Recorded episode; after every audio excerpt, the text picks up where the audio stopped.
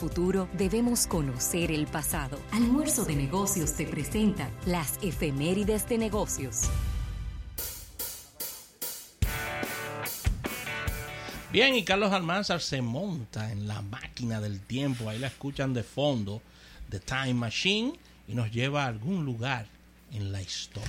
Bueno, vámonos al día 27 de noviembre de 1924, señores, cuando Macy's, la famosa tienda en Nueva York, organiza el primer desfile del Día de Acción de Gracias, que ya se ha convertido en algo tradicional.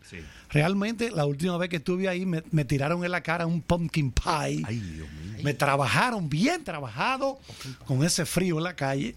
Entonces, ¿qué es lo que pasa? Que en los años 20 esta tienda por departamento que es Macy en Nueva York empleó a muchos inmigrantes de primera generación, gente que llegaban a los Estados Unidos. Entonces ellos querían mostrar el amor, los inmigrantes querían mostrar el amor que tenían por todas las cosas estadounidenses combinándolo con toda esta extravagancia que tenía tradiciones en las raíces europeas. De ahí es que viene el desfile de Macy. Qué bien. O sea, los inmigrantes que llegan a Estados Unidos querían mostrar su amor por esta tierra.